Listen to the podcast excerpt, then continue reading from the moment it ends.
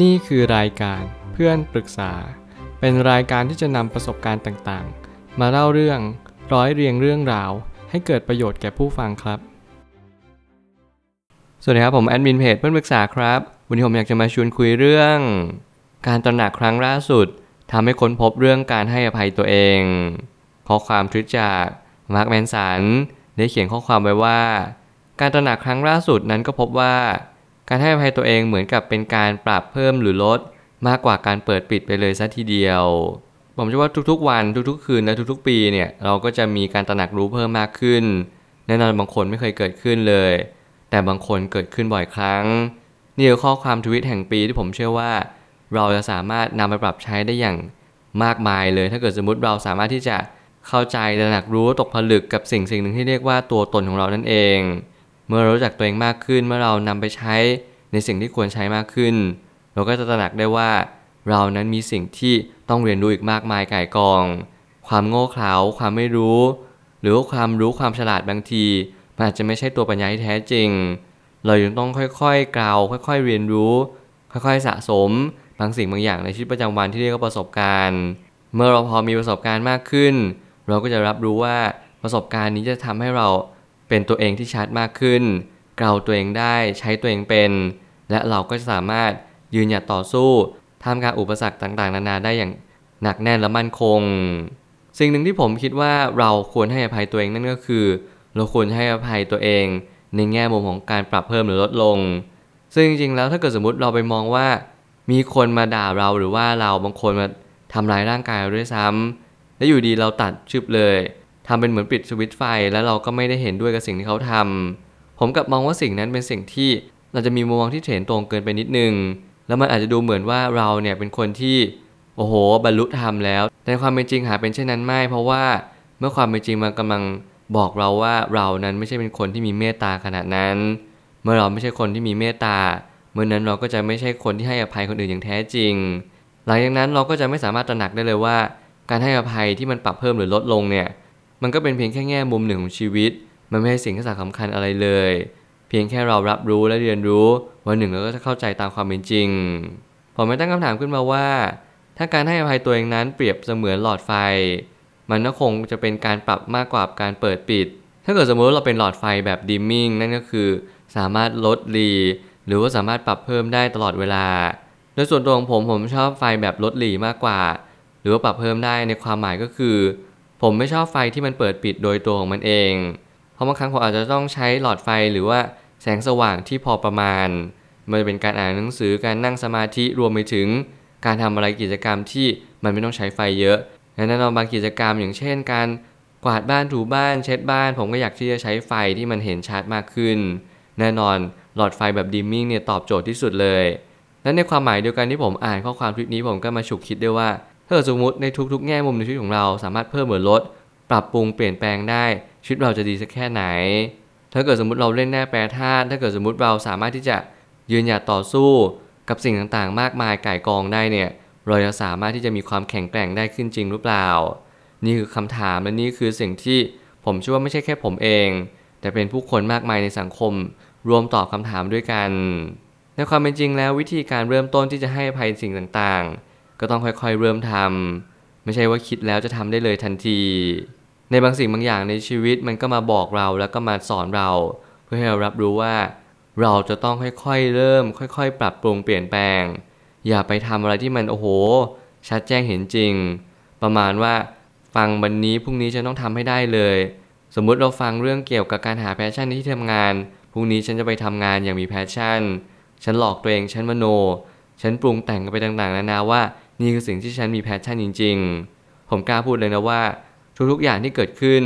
ไม่ว่าจะเป็นการให้อภัยหรือความมีเมตตา ทุกอย่างต้องรอรอและทุกสิ่งทุกอย่างต้องถูกสร้างขึ้นมา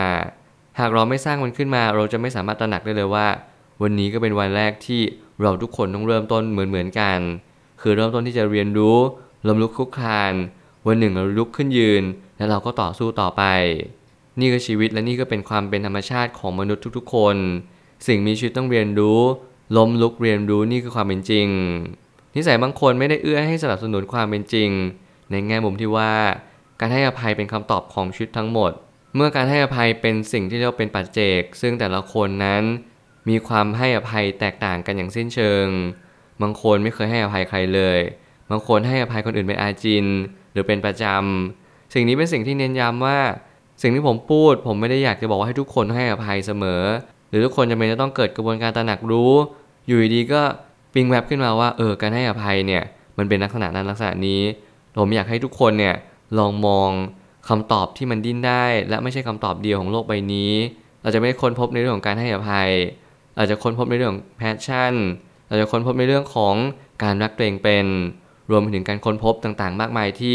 ประสบการณ์เรากำลังบ่งชี้ไป นี่คือเหตุผลของการมีชีวิตอยู่ของเราหรือเปล่า และการหาเหตุผลในการมีชีวิตอยู่ ก็จึงไม่ใช่สาระอีกเช็คเช่นเดียวกัน เราทุกคนร่วมตามหาความสุข เราทุกคนไขว่คว้า หลีกเว้น หรืออะไรก็ตามแต่ที่เราจะไปเพื่อความสุขนั้น บางคนครอบครองได้นานบางคนครอบครองได้อยู่ชั่วครู่เดียว นี่เป็นเหตุผลหรือเปล่าที่แต่ละคนนั้นก็คือแต่ละหนึ่ง แต่ละคนนั้นก็จะไม่มีเหตุผลอะไรมากมาย ไปมากกว่าวันนี้ที่เราทำและเราต้องตั้งใจมั่นว่า วันนี้เราจะทำให้มันดีที่สุด อย่างที่มันไม่เคยเกิดขึ้นมาก่อนเลย การตระหนักครั้งล่าสุดของตัวเราเองคือสิ่งใดคำตอบนั้นจะขึ้นอยู่กับตัวบุคคลนั้นๆ ไม่มีคำตอบที่ตายตัว นี่จะเป็นสิ่งหนึ่งที่ผมอยากจะให้ทุกคนลองมาเช็คลิสต์ตัวเองไม่ว่าจะปีนี้หรือปีที่ผ่านมา หรือปีต่อๆไปก็ได้เช่นกัน ว่าเรานั้นเป็นคนที่ได้เรียนรู้จากอะไรได้บ้าง ปิ๊งแวบอะไรขึ้นมาบ้าง รวมไปถึง เราเรียนรู้ที่ตั้งคำถามแสวงหาคำตอบและเราพบเจอคำตอบนั้นหรือเปล่า เราทุกคนร่วมมาหาคำตอบด้วยตัวเองดีกว่า เราทุกคนสามารถเรียนรู้ที่จะตระหนักรู้ อะไรที่เพิ่มขึ้นได้มากน้อยเพียงใดสำหรับตัวของผมเองผมก็อยากแชร์ว่าสิ่งที่ผมตระหนักรู้เพิ่มมากขึ้นนั่นก็คือเรื่องของการมีชีวิตอยู่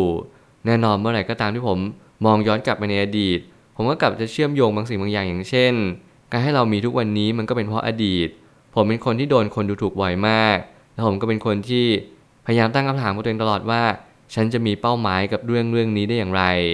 ถ้าเกิดสมมติมีเป้าหมายปุ๊บ กลยุทธ์กลวิธีที่จะบรรลุเป้าหมายนี้เป็นอย่างไร ผมจะมีความชัดเจนในทุกๆ แง่มุม เพื่อจะบ่งชี้ว่าตัวเองเนี่ยจะต้องไปถึงจุดหมายในณวันใด หรือว่าปีใดปีหนึ่งอย่างสิ่งที่เราระบุเอาไว้อย่างชัดเจน แน่นอนชีวิตไม่ได้เป็นตามแบบแผน แต่ชีวิตเราก็ควรจะมีแบบแผนเอาไว้บ้าง เพื่อจะแบ็กอัพแผนในสิ่งที่ไม่คาดฝัน สุดท้ายนี้ ส่วนใหญ่ในชีวิตจะเป็นสิ่งที่ปรับเพิ่มหรือลดตลอดเวลา ไม่มีอะไรคงที่ตลอดไป เราต้องปรับปรุงแก้ไขทุกเมื่อเชื่อวัน แน่นอนแม้กระทั่งพอดแคสต์นี้ผมพยายามปรับปรุงให้มันsmooth มากขึ้น